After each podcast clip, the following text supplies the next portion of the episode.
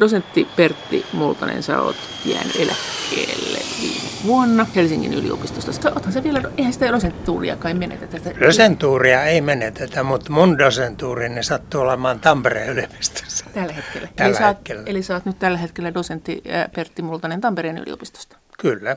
Sä oot pitkän linjan Lähi-idän tuntija ja tutkija ja puhutaan tänään siitä, että mikä on EUn rooli Lähi-idässä, mikä on Lähi-idän rooli EUssa, mutta onko EUn lähi politiikka saamatonta? No mun mielestä lähi tutkijana on vaikea nähdä oikeastaan yhtenäistä EUn lähi politiikkaa. Ja tämä johtuu siitä, että EUssa on muutamia vahvoja jäsenvaltioita, jotka kyllä hyvin monessa tilanteessa niin tavallaan ottaa omiin käsiinsä tämän EUn lähi politiikan – ja tässä, jos mä tutkijana katson, niin EU on ajautunut lähi aika lailla sivuraiteelle siitä syystä, että nimenomaan tällaiset vanhat, suuret siirtomaavallat, Ranska, Englanti ennen muuta, ovat tehneet sellaisia toimenpiteitä, jotka sitten vie tavallaan pohjan näiltä EUn muilta aloitteilta. Esimerkiksi Barcelona prosessi, joka jo 90-luvulla aloitettiin nämä välimerialoitteet, joita EU on tehnyt. Mutta sitten jos esimerkiksi Ranska lähtee pommittamaan Libyaa tai Englanti 2003 Blairin aikana lähti mukaan George W. Bushin eh, Irakin vallotukseen, sotaan. Ja tämä historia voi tietenkin mennä taaksepäin. Itse asiassa EUn ja Yhdysvaltain suhteet on aika keskeiset tässä hommassa, että mun mielestä Euroopan unioni on liikaa kyllä sitoutunut Yhdysvaltojen EU-politiikkaan ja sillä ei ole ollut sellaista niin vahvaa omaa ääntä. Mikä se EUn eri maiden keskinäiset ristiriidat sitten on siinä lähi politiikassa? Että mitkä siellä on sun mielestä ne pääasialliset linjaerot eri maiden välillä? Kyllä mä näkisin, että Välimeren alueen maat, jotka ovat välittömästi siinä lähidän lähialueilla. Italia myöskin, Kreikka ja nämä valtiot, myöskin Portugali, Espanja pidemmällä tähtäimellä, niin kyllä niillä on hieman realistisempi lähitäpolitiikka kuin näillä Ranskalla, Englannilla esimerkiksi. Eli ne kokee sen omana turvallisuusuhkanaan, jos lähi etelärannalla esimerkiksi tilanne hyvin paljon kriisiytyy tai täällä Välimeren itärannalla sitten Palestiina-Israel-konflikti kärjistyy.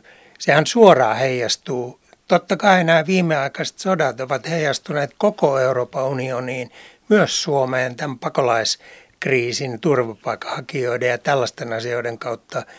Ja niissäkin on kyllä ollut hyvin erilaisia linjoja eri EU-maiden välillä. Kuitenkin sekä Ranska että Britannia on kuitenkin perustellut tätä lähi menonsa siten, että he haluavat myös rauhoittaa tämän Lähi-idän, mutta onko eu oikein koskaan käyty kunnollista keskustelua, semmoista julkista keskustelua näistä linjaeroista, kun tuntuu aina, että nämä on ainakin näin kun on, ei ole seurannut niin tarkkaan, että nämä on hirveän niin kuin satunnaisia nämä repliikit, jotka tulee, että joku maa sanoo jotakin ja sitten joku sanoo ehkä jotakin, joka ei ehkä liitykään tähän, mutta semmoista niin kuin keskustelufoorumia ei oikein näy. Tuskin on käyty ja tietysti EUhan on viimeisten parinkymmenen vuoden aikana laajentunut valtavan nopeasti. Siinä on nyt lähes 30 jäsenvaltioa ja koko tämän valtavan valtioiden määrän yhteisen äänen löytäminen on tällä hetkellä äärimmäisen hankala tehtävä. No jos, jos ja, Brexit toteutuu, niin se kuitenkin helpotuu? No jotakin muutoksia varmasti Brexitistä tulee, mutta mä luulen, että tämä peruslinja ei EUssa kyllä kovinkaan paljon muutu. Siis ongelmahan lähi politiikassa mun mielestäni on ollut se, että todellakin EU on ottanut itse sen roolin tai EU on kutsuttu mukaan siinä vaiheessa, kun on tarvittu apua jälleenrakennukseen. Siis tämä tällainen sotien aiheuttama kaos on jäänyt aika pitkälti EUn vastuulle ja tämä on hyvin hankala kysymys ja erityisesti se kärjistyy tässä lähidän ydinongelmassa eli Palestiina-Israel-problematiikassa. Mutta se tämmöinen piirroshan tässä aina välillä liikkuu, jossa kuvataan sitä, että kuinka USA pommittaa, vie pommeja Lähi-Itään ja sieltä sitten pakolaiset pakenevat tänne EUn alueelle tai jonnekin. Että, et, onko se juuri sun mielestä näin? Et, et sitähän, eihän esimerkiksi USA ilmeisesti hirveästi EUn kanssa neuvottele, että mitä nyt siellä, tai keskustele, että mitä nyt aikoo tehdä lähi. No kyllä se aika pitkälti mun mielestä on näin, että Euroopan unioni joutuu hoitaa näitä ongelmia, jotka sitten suurvaltapolitiikka ja erityisesti Yhdysvaltain sodat lähi ovat aiheuttaneet. Mutta niin kuin alussa jo sanoin, niin kyllähän tässä EUn jäsenvaltiot ovat hyvin innokkaasti olleet mukana myös. Mitä sanoo itäisen EU-maat tällä hetkellä, nämä, nämä uudet jäsenmaat? Nehän on aika hiljaa tästä teemasta. Ne on aika hiljaa, mutta tällä hetkellä tietysti tämä pakolaispoliittinen keskustelu on siellä hyvin vahvasti poliittisella agendalla. Ja kyllähän tämä pakolaisvirta EU-hun viime vuosina on selvästi nostanut myös tällaisia hyvin vahvasti rasistisia äärioikeistolaisia äänenpainoja. Ja nämä näkyy muutamissa näissä Etä-Euroopan EU-jäsenmaissa myöskin. No uskot sä, että vielä on se tilanne, että EU-maat lähtee sinne aseitten kanssa sinne lähi niin kuin hmm. Ranska lähti, niin kuin Britannia lähti? No toivottavasti ei, mutta siis historiahan on todella pitkä. Jos mä lähidän historian eh, tuntijana ja asiantuntijana katselen sitä, niin sillähän on 60 vuoden tausta. Et mä olin pikkupoika silloin, kun Ranska ja Englanti yhdessä Israelin kanssa hyökkäsivät Egyptiin. Ja sehän oli ensimmäinen tällainen suora Euroopan entisten vanhojen siirtymävaltojen hyökkäys myöskin lähidävaltioon ja sillä huomattavan suuri vahinko aiheutettiin sitten Euroopan ja lähi maiden suhteelle. Ja nyt jos katsoo tätä pitkää historiaa, niin itse asiassa mä sanoisin, että vuoden 1956 niin sanottu Suetsin kriisi oli ensimmäinen tapahtuma, joka asetti asetti Euroopan, silloisen Euroopan, lähinnä Ranska ja Englannin ja Yhdysvallat vastakkain, koska Yhdysvallathan ei silloin hyväksynyt sitä eurooppalaisvaltojen hyökkäystä. Maailma oli erilainen, kylmän sodan aikainen maailma. Mutta joka tapauksessa tällainen vastakkainasettelu on itse asiassa ensimmäisen kerran nyt yli 60 vuoden tauon jälkeen tullut ensimmäisen kerran tästä Trumpin Yhdysvaltain presidentin Jerusalem-päätöksestä, hänen päätöksestään, joka mahdollistaa Yhdysvaltain suurlähetystön siirtämisen Itä-Jerusalemiin tai Jerusalemiin. Ollaan siis jälleen eri mieltä Yhdysvaltain kanssa lähi politiikan tästä suurista suuntaviivoista. No mun mielestä tämä on ensimmäinen tällainen suuri niin kuin linja-erimielisyys monen vuosikymmenen pituisella jaksolla, jos tarkastelee tätä Yhdysvaltain ja EUn suhdetta, koska menneenä vuosikymmeninä EU on kyllä hyvin, hyvin uskollisesti seurannut nimenomaan Yhdysvaltain linjaa lähitäpolitiikassa. Se sanoit tuossa, että Etelä-Euroopan maat, Etelä-EU-maat on eri mieltä kuin Pohjois-EU-maat, noin, tai siis ainakin Ranska ja varmaan Tanskakin, eikö niin, ja Britannia tästä lähi politiikasta, että ketkä kaikki siinä nyt on sitten eri mieltä? No tietenkin tämä liittyy myös suurempaan kansainväliseen politiikkaan, koko kansainvälisen yhteisön niin rakentumiseen ja väistämättä siis NATO-valtiot, joita nyt Euroopan jäsenvaltioista on suurin osa, niin joutuvatkin aika pitkälti taipumaan tämän Yhdysvaltain dominoivan Naton linjauksiin lähi mm. Ja tämä on näkynyt lähi politiikassa No mikä on Saksan linja? Saksa ei ole tässä kuitenkaan ollut semmoinen veturi kuin se on niin monessa muussa asiassa. Saksa on pyrkinyt pitämään tällaisen pidättyväisen linjan ja me kaikki tiedetään, mikä on tällä hetkellä Saksan tilanne. Merkel on aikamoissa vaikeuksissa, koska Saksan vaalien, edellisten vaalien jälkeen hallitusneuvottelut on edennyt hyvin hitaasti. Ja osittain tämä johtuu nimenomaan siitä, että Saksassakin on noussut tällainen hyvin vahva kansallinen oppositio Merkelin edustamalle tällaiselle pakolaiskysymykseen liberaalimmin suhtautuvalle politiikalle. Dosentti Pertti Multanen, mitä Etelä-Euroopan maat haluaisivat, että siellä tehtäisiin, kun ne, niillä on kuitenkin eri linja. Haluaako Etelä-Euroopan maat lähtökohtaisesti, että lähi hoitaa itse asiansa ja siihen ei sekaannuta? Eivät välttämättä siitä, mutta kysymys on aika pitkälti nimenomaan tästä minun mielestäni aika monen lähidän tutkijan mielestä kuitenkin ydinongelmasta, eli Israelin Palestiinan problematiikasta.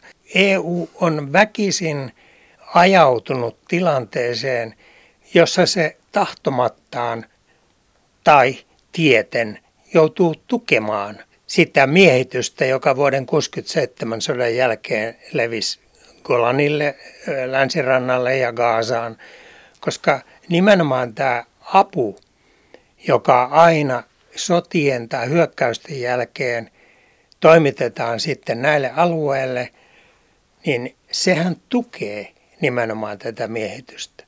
Ja itse mä perustelen tätä kansainvälisten suhteiden tutkijana nimenomaan sillä, että miehittäjän vallan velvollisuus kansainvälisen oikeuden mukaisesti hyvin selkeästi on pitää huolta – miehitysalueiden väestön sosiaalisesta hyvinvoinnista ja hoitaa niitä miehitysalueen asioita niin, että siviiliväestö ei kärsi.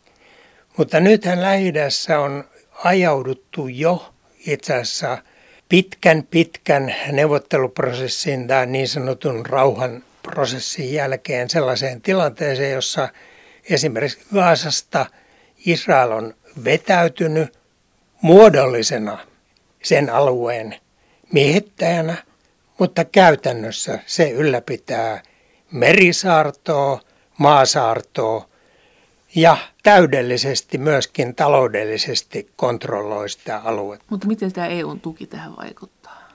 EU-tuki e vaikuttaa sillä tavalla, ja koko kansainvälisen yhteisön myöskin. Mutta nehän tukee Palestiinaa usein jälleenrakentamaan. Ne tukee Palestiinaa, mutta jos tämä miehitysalueiden tukeminen sitten vapauttaa miehittäjävaltion resurssit, niin sehän on tukea myös sille miehitykselle. Ai sillä lailla. Sitähän on sanottu myös näin, että kun länsivallat tukee Palestiinaa jälleenrakentamisessa, niin Israel säännönmukaisesti pommittaa alas ne, mitä sinne on rakennettu ja sitten taas rakennetaan. No, Se on siellä ei-miehitysalueella. Niin. Tämä on ollut nimenomaan Gaasan ongelma. sotien no. ongelma, koska ei pelkästään EU, mutta myöskin kansainvälisen punaisen ristin ja erilaisten niin kuin humanitaaristen avustusjärjestöjen kohteethan on tuhottu monta kertaa näissä sodissa. Ja Tämä nimenomaan mun mielestä pitkällä tähtäimellä on tällaista epäsuoraa tukea myös tälle miehitykselle. No mikä se on ne juurisyyt, että minkä takia EU meni tuonne Lähi-Itään ja USA meni, siellä on, juurisyy on tietenkin öljy vai mitä? Sitä puhuttiin sitä demokratia- ja regiimin vaihtoa, mutta hallinnon vaihtoa, mutta miten sä sen näet? Mitkä ne syyt oikeasti oli? No kyllä minun mielestäni syyt oli nimenomaan tällaiset öljyn hallintaan liittyvät strategiset tavoitteet ja koko alueen strategiseen merkitykseen liittyvät sotilaspoliittiset, hyvin pitkälle menevät tällaiset strategiset tavoitteet, koska lähi on kautta historian ollut tietenkin sellainen alue, jossa kaikki sen hetken suurvallat – ovat vallanneet alueita, halunneet dominoida sitä aluetta. Onko se tämä lähi kohtalo? Se on, lä- on aina menty. Se on lähi kohtalo sikäli, että se maantieteellisesti sijaitsee nimenomaan kolmen mantereen, eli Euroopan, Afrikan ja Aasian liittymäkohdassa. Ja kyllä sellainen alue aina vetää myöskin ulkopuolisia valottajia hyvin vahvasti puoleensa. Ja kauanko Eurooppa on ollut siellä, vaikka kuinka kauan? Rooman ajoista ja sitäkin ennen? No tietenkin, jos miettii näitä lähidässä syntyneitä uskontoja vaikka ja kulttuureita, niin kyllähän niistä on monta tuhatta vuotta. Juutalaisuus, kalenteri, kulkee vuoden 5800 paikkeilla. Kristiuskon synnystä on reilu 2000 vuotta ja islamin synnystä taas yli 1500 vuotta. Ja kyllä nämä kaikki ovat vaikuttaneet historiassa totta kai Euroopan suhteeseen Lähi-Itään. lähi ei unohdeta myöskään tätä ristiretkien kautta. Siitä on tuhat vuotta suunnilleen aikaa. Ja ei, ei siellä un, pystytä unohtamaan niin. myöskään siirtomaavallan kolonialismin kautta. Eikö varmaan Napoleoniakaan? Ei myöskään Napoleonin Egyptiretkeä ja näitä Euroopan tavoitteita. Ja kyllähän se niin on, että minä lähidän tutkijana ainakin katson niin, että tämä Israel-Palestinan problematiikka on suoraan eurooppalaisen kolonialismin sinne istuttama, sen jälkeen jättämä ongelma. Ja siis myös tämä Lähi-idän nämä valtion rajat, niin näähän on myös kolonialismin perustaa aika pitkälle. Kaikki lähi rajat on hyvin pitkälti brittikolonialismin piirtämiä. Ne on aika suoria noin viivat, kun katsotaan tuota karttaa. Siellä ei ole tämmöistä, esimerkiksi Euroopassahan ne nyt mutkittelee kauheasti noin rajat. Niin no tämä tietysti, siis minähän olen kehitysmaatutkimuksen laitoksella vuosikymmeniä globaalihistoriaa opettanut, niin jos miettii sitä yleensäkin entisten siirtomaiden kohtaloa, niiden itsenäisyyden kaudella ja sitten niin tässä toisen maailmansodan jälkeisen aikana 1960-luvun jälkeen, niin kyllähän nämä monet rajakonfliktit esimerkiksi Afrikassa ja lähi menevät nimenomaan siihen siirtomaavallan perintöön. Koska silloin kun eurooppalainen siirtomaavalta loi näitä keinotekoisia valtioita, niin se ei välittänyt tippaakaan siitä, että miten rajat jakavat erilaiset uskonnolliset ja etniset ryhmät. Ja lähitään syntyvaltioita, jotka on aikamoisia tilkkutekkejä. Niissä on edustettuna hyvin erilaisia väestöryhmiä.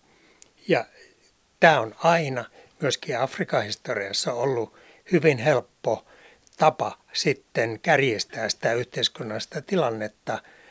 Ja kun aina niin kuin kaudella varsinkin sitten jotakin etnistä ryhmää tai uskonnollista ryhmää priorisoitiin, niille annettiin etusia siinä siirtomaapolitiikassa, niin tämä on myöskin ollut sellainen edelleenkin tuntuva katkeruuden lähde. Et minulle kehitysmaatutkijana ei kolonialismi ole mitenkään vielä kuollut asia, vaan se näkyy tämän päivän politiikassa myöskin. Dosentti Pertti Multanen, mitä lähi sanotaan, mitä EU pitäisi tehdä? Että tässä silloin kun se arabikevät oli, mitä EU olisi silloin pitänyt tehdä, olisiko mitään, kannustiko EU liikaa ja mitä EU nyt pitäisi tehdä heidän mielestään? No tämä on tietysti minun mielestäni aika herkkä, aika vaikea kysymys, koska missä tahansa lähidän valtiossa – kun tällainen yhteiskunnallinen protesti liike nousee, kun yhteiskunnallinen erilainen levottomuus syvenee, niin on hyvin vaikea ulkopuolisten valtioiden millään puuttumisella tai millään poliittisilla neuvoilla sitä tilannetta hallita. Siis EUn mahdollisuus mun mielestäni olisi ennen muuta se, että se selkeyttäisi yksinkertaisesti miettisi, todella keskustelisi, mikä se lähidän politiikka on, priorisoi sitä, selkeyttäisi myöskin sen, että mitkä ovat lähidän ydinongelmia ja millä tavalla sitten niihin pitäisi suhtautua. Nimittäin minun näkökulmastani ei myöskään lähi koskaan tule pysyvää rauhantilaa ennen kuin nämä keskeiset etniset ongelmat ratkaistaan.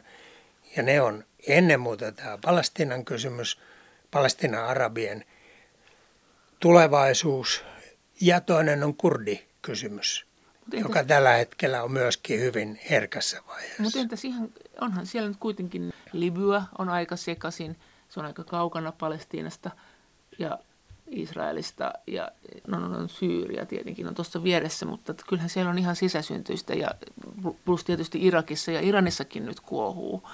Niin olisiko se niin, että kun me ollaan kuitenkin, tai länsimaat on kuitenkin niin kuin harrastanut tämmöistä puuttumista siihen, että kuka siellä hallitsee ja, ja kuka ei hallitse, niin pitäisikö tämä lopettaa vai pitäisikö sinne USA on ajatellut jotenkin mennä isosti, että sitten se asia hoituu vai mitä siellä siis pitäisi tehdä?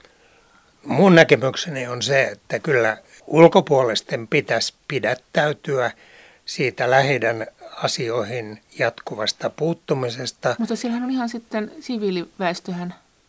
Siviiliväestö, totta kai. Siis humanitaarinen apu on ihan eri asia. Se, mitä esimerkiksi kansainvälinen punainen risti tekee tai erilaiset humanitaariset järjestöt tekee, se on ihan eri asia kuin sotilaallinen puuttuminen tai poliittinen, tällaiset salaiset operaatiot, joilla on puututtu myöskin lähidän valtioihin hyvin monta kertaa. Siis Gaddafi ja No ehkä jos taas mennään historiaan, niin vuosi 1953, jolloin Iranissa, Iran on tällä hetkellä ajankohtainen valtio, koska sielläkin on sisäistä, sisäistä kuohuntaa ollut. 1953 Yhdysvallat salaisilla operaatioilla, nyt tiedetään hyvin tarkkaan, CIAn johtamilla operaatioilla nosti Iranissa tällaisen yhteiskunnallisen kuohunnan ja nosti Shahin valtaistumelle. Saadakseen öljyä? Saadakseen öljyä. Iranin öljy oli aikaisemmin brittien, täysin brittien hallinnassa. 1900-luvun alusta lähtien Iran oli alue, jossa ensimmäisellä lähideässä aloitettiin öljyn tuotanto. Ja se oli British Petroleum hallussa oleva asia. Ensimmäisen maailmansodan aikana britit perustivat tämän strategisen öljyyhtiön, jossa valtio oli suurimpana osakkaana. Ja se hallitsi Iranin öljyä, mutta amerikkalaiset, jotka 30-luvulta lähtien toisen maailmansodan jälkeen erityisesti halusivat myös sitä Persialahden öljyä hallitsemaan, niin järjestivät Iranissa regime change, vallanvaihdon 53 jolla Shahi nostettiin valtaa. Ja mä väitän, että siitä vuodesta 1953 oli suora yhteys vuoteen 1979, jolloin islamilainen vallankumous Kaato, Iranissa jo. kaato Shahin. Ja nyt Yhdysvaltain politiikassa sitten vuoden 1979 jälkeen näkyy se, että Yhdysvallat ei edelleenkään, ei myöskään Trumpin kaudella pysty unohtamaan sitä, että he menettivät yhden tärkeimmistä lähi liittolaisistaan, kun Shahin valta kukistui. Ja kyllä mun mielestä tämä suurvaltapoliittinen kokonaistilanne edelleenkin hyvin pitkälti kuvittaa tai selittää niitä asenteita, joita kansainvälisessä politiikassa on. Mutta mitä lähi halutaan EUn tekevän?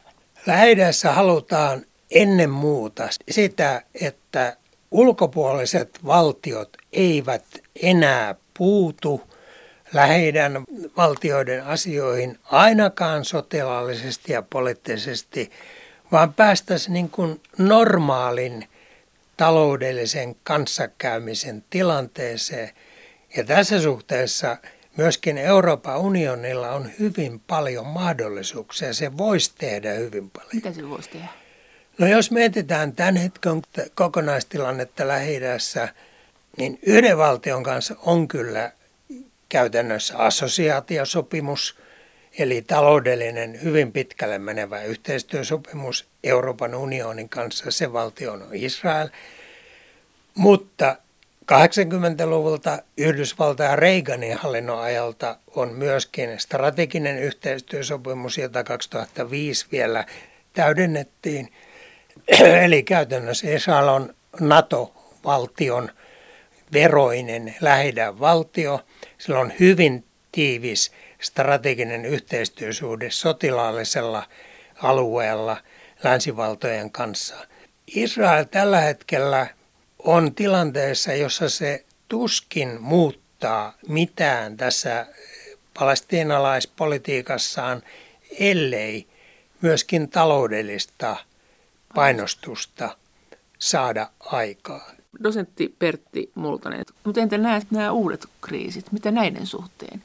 Tämä Israel-Palestiina-kuvio, niin eikö tämä kuitenkin siinä mielessä selkeä ajatella, että EU ei voi tunnustaa Palestiinaa, jotkut EU-maat ovat tunnustaneet ja tämä on säpäleinen tämä kuitenkin tämä käsitys siitä Israelin ja Palestiinan politiikan suhteen EU:ssa, mutta miten tämä ISIS-kuvio, tai Syyria-kuvio, että jos ajattelee sitä, että Syyriassa on Assad, joka on tehnyt hirmutekoja ja sitten siellä on ISIS, joka on tehnyt myös hirmutekoja. Miten EU pitäisi tämmöisessä tilanteessa toimia? Minun pitkän linjan näkemykseni kyllä lähinnä valtioiden suhteen on se, että kaikkein huonoin vaihtoehto on ollut nimenomaan tämä ulkopuolisen voiman, sotilaallisen voiman tai salaisten operaatioiden avulla suoritettu hallinnon vaihto, johon on liittynyt myös yleensä täydellinen hallintojärjestelmän romahduttaminen, myös Irakin sota 2003 jälkeen ja sen miehitys näytti sen, että jos armeija hajotetaan, jos armeijan henkilökunta, upseerit irtisanotaan, niin sen seurausvaikutus on hyvin vakava. Itse asiassa ISIS-järjestö ei koskaan olisi pystynyt nousemaan, ellei tätä 2003 alkanutta Irakin miehitystä olisi toteutettu. ISISin strategit alusta lähtien olivat hyvin keskeisesti Saddamin armeijan upseereita, sunniupseereita, jotka oli irtisanottu Yhdysvaltain miehityksen aikana. Eli asiat väistämättä liittyy toisiinsa. Myös terrorismi, tämä hirmuteot ISISin kohdalla. Ja mä oon kyllä aivan vakuuttunut siitä, Syyriassa on käynyt aika monta kertaa, en ole laskenut, mutta kymmenkunta kertaa vähintään, että tällä hetkellä, jos Syyriassa vapaat vaalit järjestettäisiin, niin ei nämä islamistit kyllä mitään enemmistöä saisi. Kyllä no. Assad ja Syyrian armeija kaikesta huolimatta, vaikka, vaikka ovatkin tehneet näitä kaikki Syyrian sodan osapuolet ovat joutuneet tilanteeseen tai ovat tehneet siviiliväestöön kohdistuvia ihan karmeita tekoja, hirmutekoja, niin tästä huolimatta tilanne on se, että Syyria on myöskin esimerkki valtiosta, josta on, jossa on kymmeniä erilaisia etnisiä ryhmiä. Siellä on kymmeniä uskonnollisia erilaisia pikkuryhmiä. Itse asiassa jo kristinuskon niin kuin alkukirkon historiasta monet tällaiset ortodoksikirkot esimerkiksi vaikuttaa Syyriassa. Ja kyllä nämä asiat vaikuttaa myöskin yhteiskunnan rakenteeseen. Sitä paitsi kokonaisuudessaan, jos Euroopan tai Yhdysvaltain, jos Washingtonin tai Brysselin kannalta katsotaan lähi niin mun mielestä yksi perusvirhe on se, että ei nähdä sitä, että lähi valtiot eivät suinkaan ole sillä tavalla – rakentuneita kansallisvaltioita kuin eurooppalaisvaltioita. lähi valtioissa vielä hyvin vahvasti vaikuttaa vanha peduini tai erilaisen niin kuin heimoyhteiskunnan kautta nouseva tällainen heimoperinne ja koko järjestäytyminen niissä yhteiskunnissa on hyvin erilainen. Siellä ei toimi sellainen demokratia lainausmerkeissä kuin länsimaista sinne halutaan viedä, vaan siellä tarvitaan ihan omalta historialliselta pohjalta nouseva hallintomalli. Tämä näkyy erittäin selvästi mun mielestä esimerkiksi Libyassa, Libyassa, joka nyt Gaddafin syrjäyttämisen, Gaddafin teurastamisen jälkeen on erilaisten etnisten tai tällaisten heimoyhteiskunnan luomien yksiköiden kattama valtio. Ja se näkyy myös Syyriassa, jossa tämän sisällissodan tai Syyrian sodan aikana enimmillään oli vähintään 300, jotkut tutkijat puhuu tuhannesta erilaista taisteluryhmästä, jotka monet oli ihan tällaisen vanhan heimoyhteiskunnan johtajien ympärille kietoutuneita ryhmiä. Niitä oli molemmilla puolilla. Mutta sä oot siis sitä mieltä, että esimerkiksi Gaddafi tai Al-Assad, niin teki he mitä hirmutekoja teki.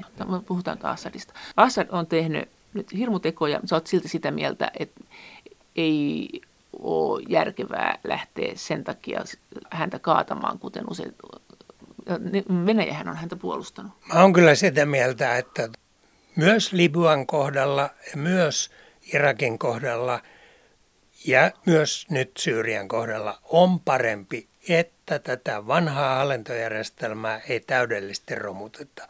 Että siellä vallassa ollutta johtajaa ei hirtetä tai öö, teurasteta, niin kuin tapahtui Libyassa ja Irakissa. Kyllä kaikkien näiden lähidän valtioiden yhteiskunnallisen muutoksen varmistamiseksi tarvitaan sitä vuosikymmeniä jatkunutta vanhaa hallintojärjestelmää, joka ei välttämättä lännen kriteereiden kannalta arvosteltuna näytä kovin demokraattiselta, mutta ne hallintojärjestelmät lähtee niiden maiden yhteiskunnallisen todellisuuden pohjalta ja tässä se varsinainen ongelma on se, että kun länsimaisen kriteeristön pohjalta lähdetään niitä maita muuttamaan, niin yleensä tilanne kyllä menee huomattavasti huonompaan suuntaan. Jos sä oot sitä mieltä, että tämä oli väärin, nämä väkivaltaiset hallinnonvaihdot, niin oletko sitä mieltä, että ne sekoitti sen maan? Onko tämä sun ajatusrakennelmassa tämä, että tuki länsimaat mitä tahansa osapuolta näillä alueilla tai vastustaa jotakin, niin se tarkoittaa sitä, että se sisäinen tasapaino menee sekaisin ja se on siellä vaarallinen asia. Mutta jos on näin, näinkö se on suunnilleen? No mun mielestä kaikkein vaarallisimpia doktreeneja lähi politiikassa koko toisen maailmansodan jälkeisenä aikana on nimenomaan ollut tämä hallinnon vaihtamisen regime change doktriini. Joka sotkee kaiken. Jo, johon ovat sekä Euroopan unionin keskeiset jäsenvaltiot että Yhdysvallat monta kertaa syyllistyneet. Ja tämä nimenomaan on ollut keskeinen syy näille lähidä jatkuville levottomuuksille ja keskeinen syy sille, että näitä valtioita, joita sitten sodalla tai sotilaallisella voimalla, jossa on toteutettu tämä hallinnonvaihto, niin nehän ovat kaikki sirpaleina. Ne ovat kaikki hyvin hankalasti hallittavia eli, valtioita. Eli, eli sanoisi nyt, mitä kaikkia on tapahtunut näitä isoja, siis Saahi ja... No, jos lähdetään Saahi. sieltä 50-luvulta, se oli tämä Shahin hallinnon kukistaminen.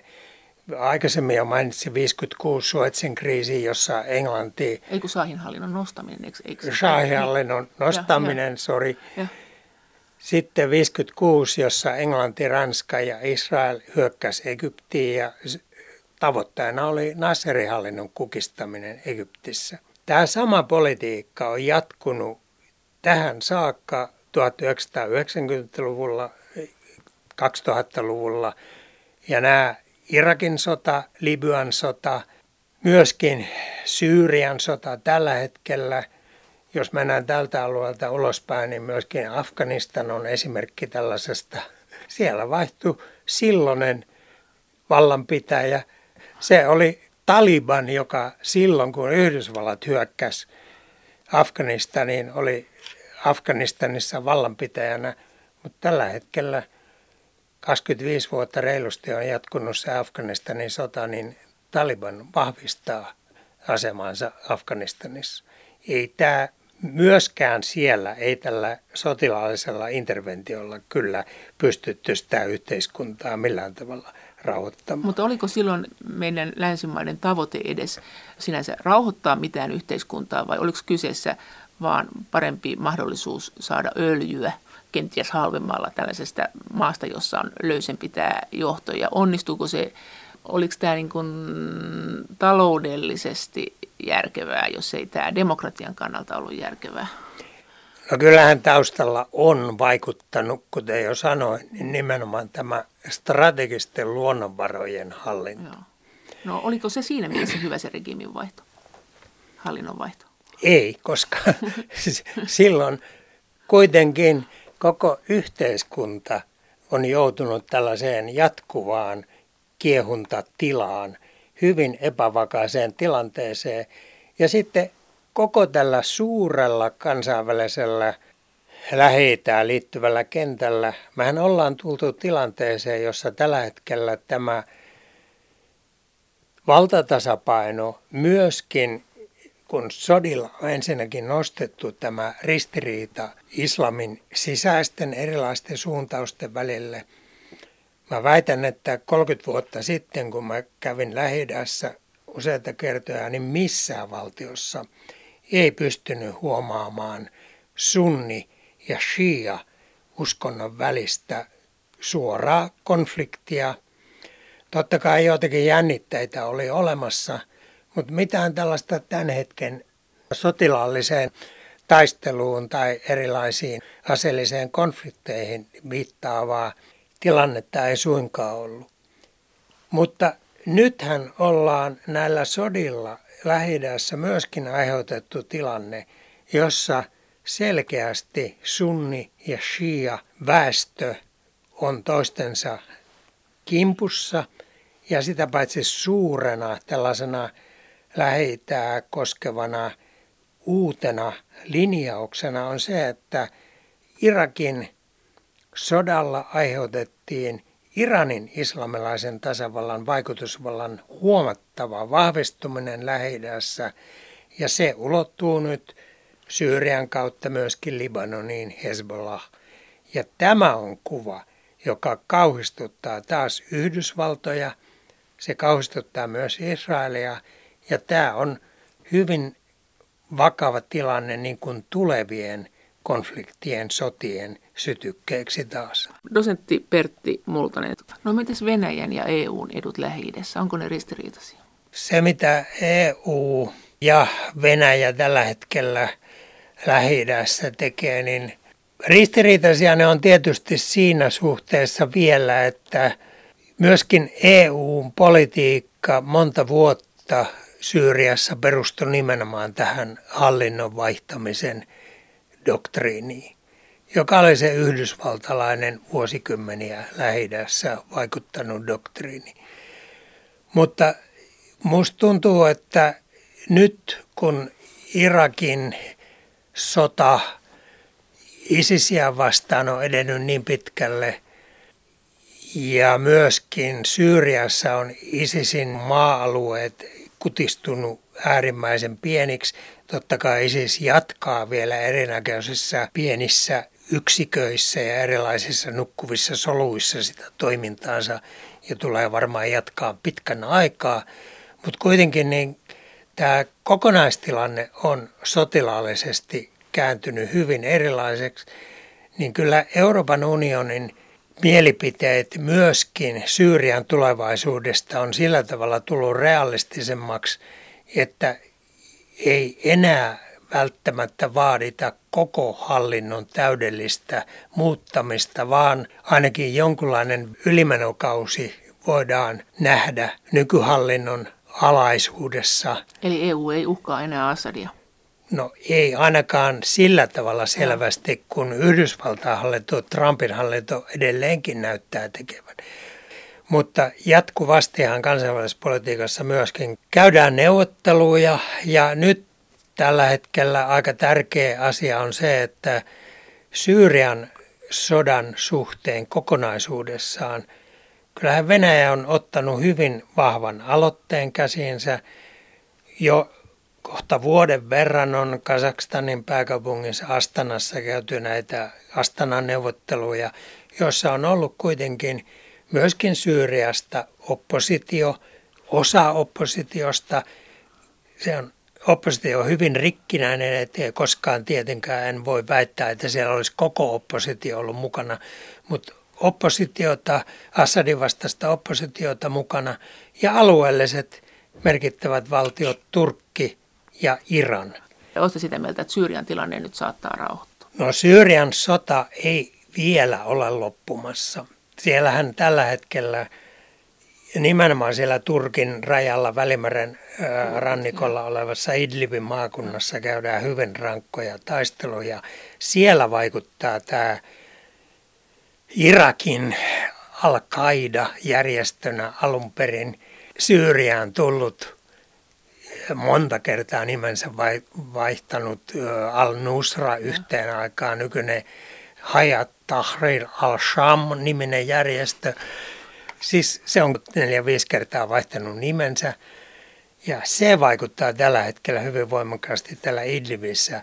Eli tämä Al-Qaida-taustainen järjestö on nyt se, joka pitäisi pystyy kukistamaan myöskin, jotta tämä Syyrian kokonaistilanne saataisiin rauhoittumaan.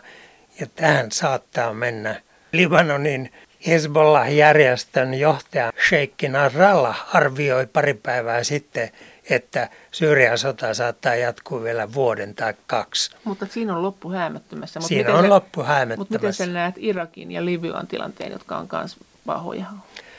Irakin tilanne. Rauhoittuuko se? Onko se rauhoittumassa nyt kun ISIS on häviämässä? Irakin tilanne varmasti rauhoittuu siitä, kun ISIS saatiin kukistettua. Irakin kohdallahan suuri kysymysmerkki on tällä hetkellä kurdien, Pohjois-Irakin kurdien ja Irakin keskushallinnon välinen tietty skisma tai konfliktitilanne. Tuleeko Lähi-idässä semmoinen rauha missä vaiheessa, että tämä pakolaistilanne laantuu? Siis no mä, sota-ajan mä kyllä tällä hetkellä näen, että onhan olemassa selkeitä merkkejä jo siitä, että esimerkiksi Libanonista, Jordaniasta ja myös Turkista on Syyrian palannut pakolaisia siviiliväestöä, jotka palaa niihin kaupunkeihin, niille alueille, jotka on kotialueita, mutta ongelmahan on siinä. Hyvin selkeä esimerkki tästä on nimenomaan tämä Rakkan kaupunki Syyriassa, jota ISIS piti pääkaupunkinaan. Sehän tuhoutui lähes täydellisesti näissä sodissa ja siviiliväestön on äärimmäisen hankala palata näihin kaupunkeihin ennen kuin ne pystytään jälleenrakentamaan. Niin jälleenrakentaminen varmasti vaatii myöskin EUlta hyvin suuria panostuksia. Se vaatii koko kansainväliseltä yhteisöltä hyvin suuria panostuksia. Persialainen arabivaltiot, jotka tietysti öljyrikkauksien vuoksi voisivat myöskin vahvasti tulla. Toivottavasti myöskin saadaan mukaan tähän jälleenrakennukseen. Tähän saakka ne on enemmänkin ollut niin kuin Syyriassakin näiden terrorijärjestöjen tukijoina. Mutta myös Iran. Iran ei ole mikään pieni tekijä tässä lähidän kokonaisuudessa. Ja kyllä se on hyvin voimakas valtio myös taloudellisessa mielessä omista sisäisistä ongelmista riippumatta. Että... Mutta et sä oot kuitenkin siis sitä mieltä, jos ajatellaan niin kuin EUn roolia täällä, että sekä Irak, Syyria, Libya, näitä isoja kriisimaita, niin että EU ei sinänsä ole saamaton. Että jos on niin kuin hyvä, että se on siinä mielessä saamaton, että se ei nyt lähde sinne pyssyjen kanssa. Mutta mitä sen sitten sillä pitäisi tehdä? Kyllä tällä hetkellä tarvitaan ihan vilpittömästi sanottuna valtavaa taloudellista panostusta tähän jälleenrakennukseen. Mikäs joku Libyakin, uskaltaako sinne mennä mitään rakentamaan? Tällä hetkellä Libya on vielä hyvin hankalassa tilanteessa. Mitä EU pitäisi tehdä Libyassa, kun se on paitsi säpäleinen, niin myös kahtia jakautunut se hallinto? EU kannattaisi rauhassa katsoa, että miten tämä Libyan sisäinen tilanne kehittyy, koska se Libyan pakolaistilanne, sehän on räjähtänyt silmille, koska sieltä tuli hyvin järkyttäviä uutisia niistä erilaisista pakolaisten orjakaupoista ja muista tässä viime syksyn aikana. Ja kyllä se totta kai herätti myöskin EUta ajattelemaan, että mikä se todellisuus Libyassa on. Tällä hetkellä yksinkertaista keinoa myöskään Euroopan unionin kannalta ei ole Libyan valtion kokonaistilanteen korjaamiseksi. Näin sanoi dosentti Pertti Multanen Tampereen yliopistosta. Kiitos teille kaikista viesteistä ja kommenteista ja kaikki viestit ja kommentit näistä EU-asioista ovat aina erittäin tervetulleita ja niitä voi edelleen lähettää sähköpostiosoitteeseen maija.elonheimo.yle.fi.